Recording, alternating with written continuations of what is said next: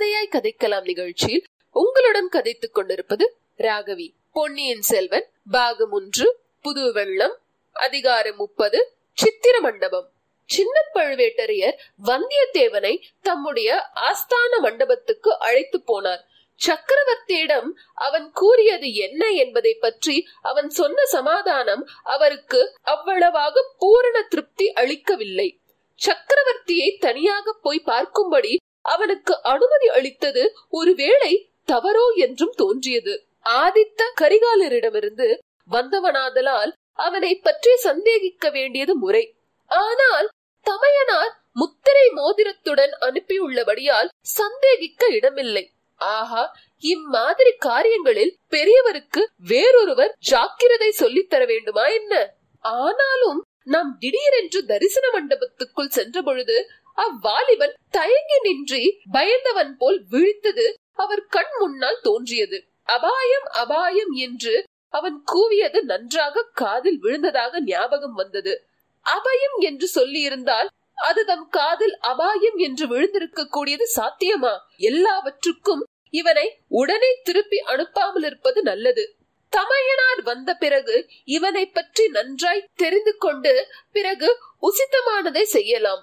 இம்மாதிரி வீரனாகிய வாலிபனை நாம் நம்முடைய அந்தரங்க காவற்படையில் சேர்த்துக் கொள்ள பார்க்க வேண்டும். சமயத்தில் உபயோகமாய் இருப்பான். ஏன்? இவனுக்கு இவனுடைய முன்னோர்களின் பழைய அரசில் ஒரு பகுதியை வாங்கி கொடுத்தாலும் கொடுக்கலாம். இம்மாதிரி பிள்ளைகளுக்கு ஒரு முறை உதவி செய்து விட்டால் அப்புறம் என்றைக்கும் நமக்கு கட்டுப்பட்டு நன்றியுடன் இருப்பார்கள். ஒருவேளை இவன் உறுதியான விரோதி என்று ஏற்பட்டு விட்டால் அதற்கு தக்க ஏற்பாடு செய்ய வேண்டும். எதற்கும் தமையனார் வந்து சேரட்டும் பார்க்கலாம். ஆஸ்தான மண்டபம் சென்றதும் வந்தியத்தேவன் அப்புறம் இப்புறம் ஆவலுடன் பார்க்கத் தொடங்கினான். தளபதியிடம் தான் ஓலையை எடுத்து கொடுத்த இடத்தில் உற்று உற்று நன்றாய் பார்த்தான். தப்பித் தவறி இன்னொரு ஓலை அந்த முக்கியமான ஓலை கிடக்கிறதா என்றுதான். அதை மட்டும் கண்டுபிடிக்க முடியாவிட்டால் தன்னை போன்ற மூடன் வேறு யாரும் இருக்க முடியாது.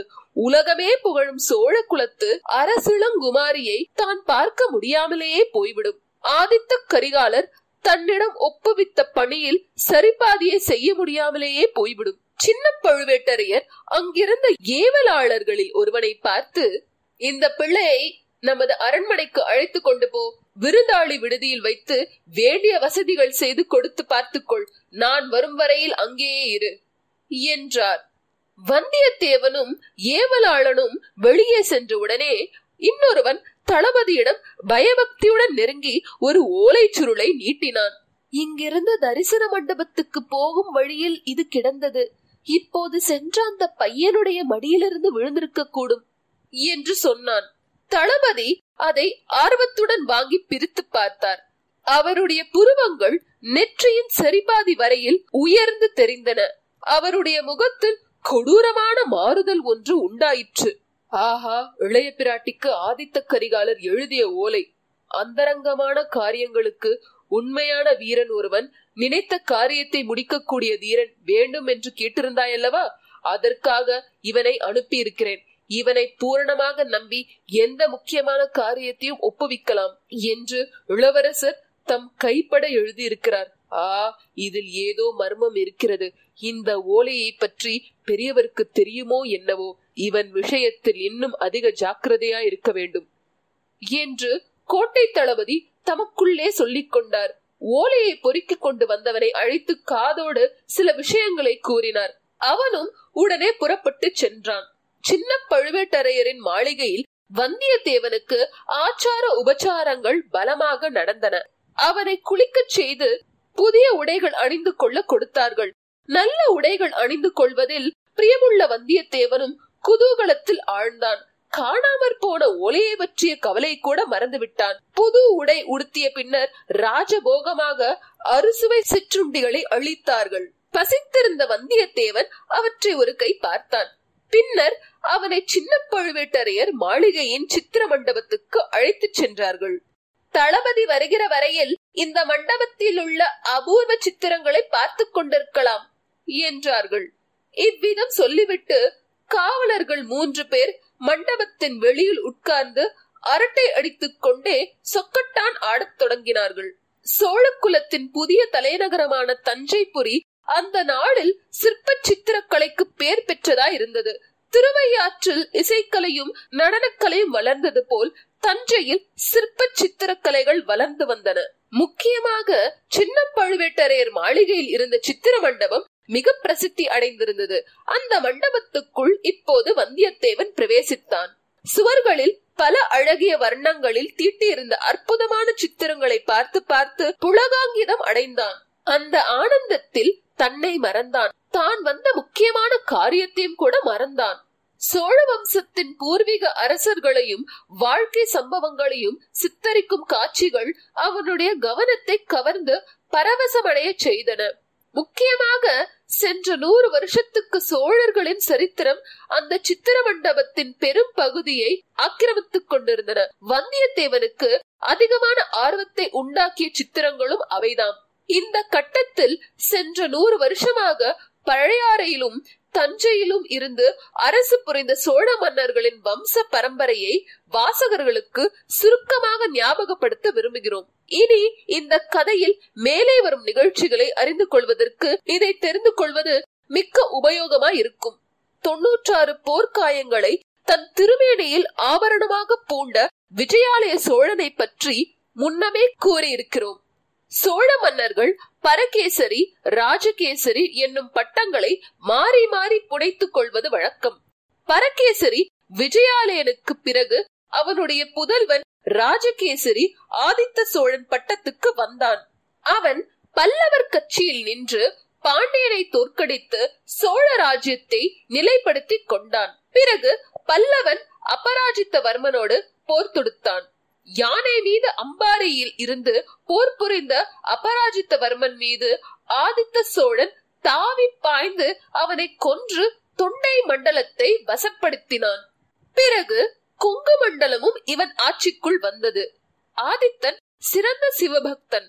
காவிரி ஆறு உற்பத்தியாகும் சகசியமலையிலிருந்து அப்புண்ணிய நதி கடலில் கலக்கும் இடம் வரையில் ஆதித்த சோழன் பல சிவாலயங்களை எடுப்பித்தான். ராஜகேசரி ஆதித்த சோழனுக்கு பிறகு பரகேசரி பராந்தகன் பட்டத்துக்கு வந்தான். நாற்பத்தாறு ஆண்டு காலம் அரசு புரிந்தான். இமயத்தில் புலி சின்னம் பொறித்த கரிகால பெருவளத்தானுக்கு பின்னர் சோழர் வம்சத்தில் மாபெரும் மன்னன் பராந்தகன் தான். வீரநாராயணன் பண்டித வத்சலன் குஞ்சரமல்லன் சூரசிகாமணி என்பன போன்ற பல பட்டப்பெயர்கள் அவனுக்கு உண்டு. மதுரையும் ஈழமும் கொண்டவன் என்ற பட்டமும் உண்டு. இந்த முதற் பராந்தகன் காலத்திலேயே சோழ சாம்ராஜ்யம் கன்னியாகுமரியிலிருந்து கிருஷ்ணா நதி வரையில் பரவியது. ஈழ நாட்டிலும் சிறிது காலம் புலிக்கொடி பறந்தது. தில்லை சுற்றம்பலத்துக்கு பொன்கூரை வேய்ந்து புகழ்பெற்ற பராந்தகனும் இவனேதான். இவனுடைய ஆட்சியின் இறுதி நாட்களில் சோழ சாம்ராஜ்யத்துக்கு சில பேர் அபாயங்கள் வந்தன. அந்த நாளில் வடக்கே பெருவலிப்படை திருத்த ராஷ்டிரகூடர்கள் சோழர்களுடைய பெருகி வந்த பலத்தை ஒடுக்க முனைந்தார்கள். சோழ சாம்ராஜ்யத்தின் மீது படையெடுத்து வந்து ஓரளவு வெற்றியும் அடைந்தார்கள். பராந்தக சக்கரவர்த்திக்கு மூன்று புதல்வர்கள் உண்டு. இவர்களில் வீராதி வீரனாக விளங்கியவன் மூத்த புதல்வனாகிய ராஜாதித்யன் என்பவன்.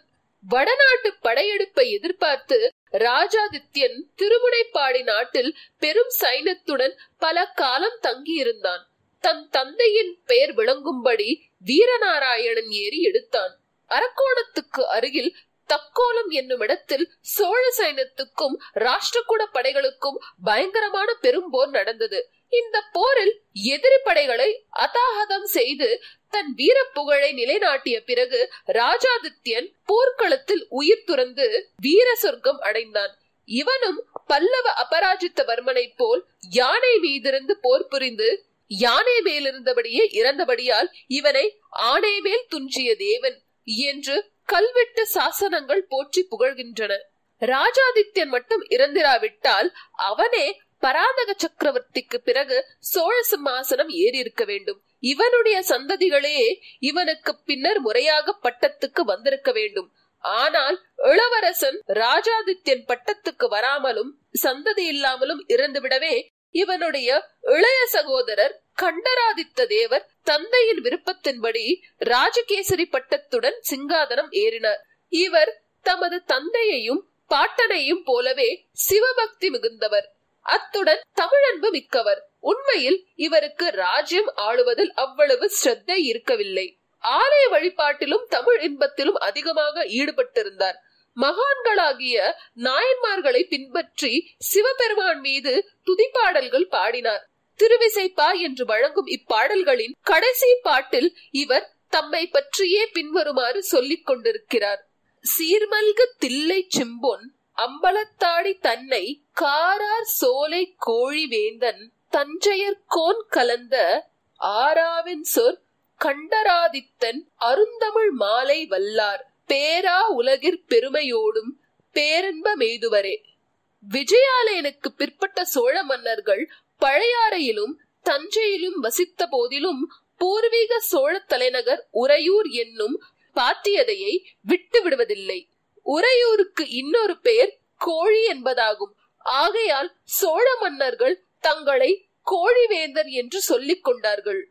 கண்டராதித்த தேவர் சிம்மாசனத்திலிருந்து பெயரளவில் அரசு புரிந்த போதிலும் உண்மையில் அவருடைய இளைய சகோதரனாகிய அருஞ்சயன்தான் ராஜ விவகாரங்களை கவனித்து வந்தான். ராஜாதித்தனுக்கு துணையாக அருஞ்சயன் திருநாவலூர் முதலிய இடங்களில் சைன்யங்களுடன் தங்கியிருந்தான்.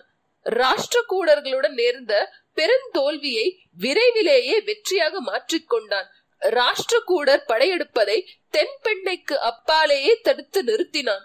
எனவே ராஜகேசரி கண்டராதித்த சோழர் தம் தம்பி அரிஞ்சியனுக்கு யுவராஜ பட்டம் சூட்டி அவனே தமக்கு பெண் சோழ சிங்காதனத்துக்கு உரியவன் என்றும் நாடறிய தெரிவித்து விட்டார். இவ்விதம் கண்டராதித்தர் முடிவு செய்ததற்கு இன்னொரு முக்கிய காரணமும் இருந்தது. இவருடைய மூத்த மனைவி இவர் பட்டத்துக்கு வருவதற்கு முன்பே காலமாகிவிட்டார். பிறகு வெகு காலம் கண்டராதித்தர் மனம் புரிந்து கொள்ளவில்லை. ஆனால் இவருடைய தம்பி அரிஞ்சியனுக்கோ அழகிலும் அறிவிலும் ஆற்றலிலும் சிறந்த புதல்வன் இருந்தான். பாட்டனாரின் பராந்தகன் என்னும் பெயரையும் மக்கள் அளித்த சுந்தர சோழன் என்னும் காரண பெயரையும் சூட்டிக் கொண்டிருந்தான். எனவே தமக்கு பிறகு சகோதரன் அரிஞ்சியனும் அருஞ்சியனுக்கு பிறகு அவனுடைய புதல்வன் சுந்தர சோழனும் பட்டத்துக்கு வர வேண்டும் என்று கண்டராதித்தர் திருவுளங்கொண்டார். இந்த ஏற்பாட்டுக்கு சாமந்த கணத்தினர் தண்ட நாயக்கர்கள் பொதுஜன பிரதிநிதிகள் எல்லாருடைய சம்மதத்தையும் ஒருமனதாக பெற்று பகிரங்கமாக உலகிற்கு தெரிவித்தும் விட்டார். இந்த ஏற்பாடுகள் எல்லாம் நடந்து முடிந்த பிறகு கண்டராதித்தரின் வாழ்க்கையில் ஒரு அதிசய சம்பவம் நிகழ்ந்தது. மழவரையன் என்னும் சிற்றரசன் திருமகளை அவர் சந்திக்கும்படி நேர்ந்தது. அந்த மங்கையர் திலகத்தின் அழகும் அடக்கமும் சீலமும் சிவபக்தியும் அவர் உள்ளத்தை கவர்ந்தன.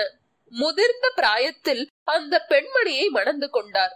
இந்த திருமணத்தின் விளைவாக உரிய காலத்தில் ஒரு குழந்தையும் உதித்தது. அதற்கு மதுராந்தகன் என்று பெயரிட்டு பாராட்டி சீராட்டி வளர்த்தார்கள். ஆனால் அரசர் அரசி இருவருமே ராஜ்யம் சம்பந்தமாக முன்னமே செய்திருந்த ஏற்பாட்டை மாற்ற விரும்பவில்லை. தம்பதிகள் இருவரும் சிவபக்தியிலும் விரக்தி மார்க்கத்திலும் ஈடுபட்டவர்களாதலால் தங்கள் அருமை புதல்வனையும் அந்த மார்க்கத்திலேயே வளர்க்க விரும்பினார்கள். கேவலம் இந்த உலக சாம்ராஜ்யத்தை காட்டிலும் சிவலோக சாம்ராஜ்யம் எவ்வளவோ மேலானது என்று நம்பியவர்களாதலால் அந்த சிவலோக சாம்ராஜ்யத்துக்கு உரியவனாக மதுராந்தகனை வளர்க்க ஆசைப்பட்டார்கள்.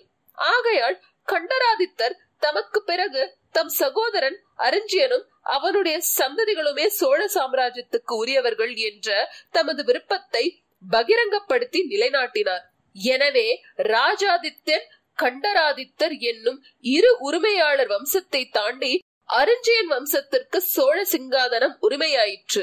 கண்டராதித்தற்கு பிறகு அதிக காலம் பரகேசரி அருஞ்சயன் ஜீவிய வந்தனாக இருக்கவில்லை. ஒரு வருஷத்திலேயே தமையனாரை பின்தொடர்ந்து தம்பியும் கைலாச பதவிக்கு சென்று விட்டான். பின்னர் இளவரசர் சுந்தர சோழருக்கு நாட்டாரும் சிற்றரசர்களும் பிற அரசாங்க அதிகாரிகளும் சேர்ந்து முடிசூட்டி மகிழ்ந்தார்கள். ராஜகேசரி சுந்தர சோழரும் அதிர்ஷ்டவசத்தினால் தமக்கு கிடைத்த மகத்தான பதவியை திறம்பட சிறப்பாக வகித்தார். ஆட்சியின் ஆரம்ப காலத்தில் பல வீரப் போர்கள் புரிந்து பாண்டிய நாட்டையும் தொண்டை மண்டலத்தையும் மீண்டும் வென்றார். ராஷ்டிரகூட படைகளை தென்பெண்ணை கரையிலிருந்து விரட்டி அடித்தார். சுந்தர சோழ சக்கரவர்த்தியின் புதல்வர்களான ஆதித்த கரிகாலரும் அருள்மொழிவர்மரும் தந்தையை மிஞ்சக்கூடிய இணையற்ற வீரர்களாய் இருந்தார்கள். அவர்கள் இருவரும் தந்தைக்கு பரிபூர்ண உதவி செய்தார்கள். அவர்கள் மிக சிறு பிராயத்திலேயே போருக்கு சென்று முன்னணியில் நின்று போர் புரிந்தார்கள். அவர்கள் சென்ற போர் முனைகளிலெல்லாம் விஜயலட்சுமி சோழர்களின் பக்கமே நிலை நின்று வந்தாள். இத்துடன் அதிகாரம் முப்பது முற்றிற்று. இந்த நிகழ்ச்சியை நீங்கள் ஆப்பிள் ஐடியூன் ஸ்டோரில் கேட்பதாக இருந்தால் ரிவ்யூ செய்து ரேட்டிங் தரவும். அதேபோல் ஸ்பாட்டிஃபை மூலம் கேட்பதாக இருந்தால் ஃபாலோ செய்து லைக் செய்வோம். கூகுள் பாட்காஸ்ட் மூலம் கேட்பதாக இருந்தால் தயவு செய்து சப்ஸ்கிரைப் செய்யவும்.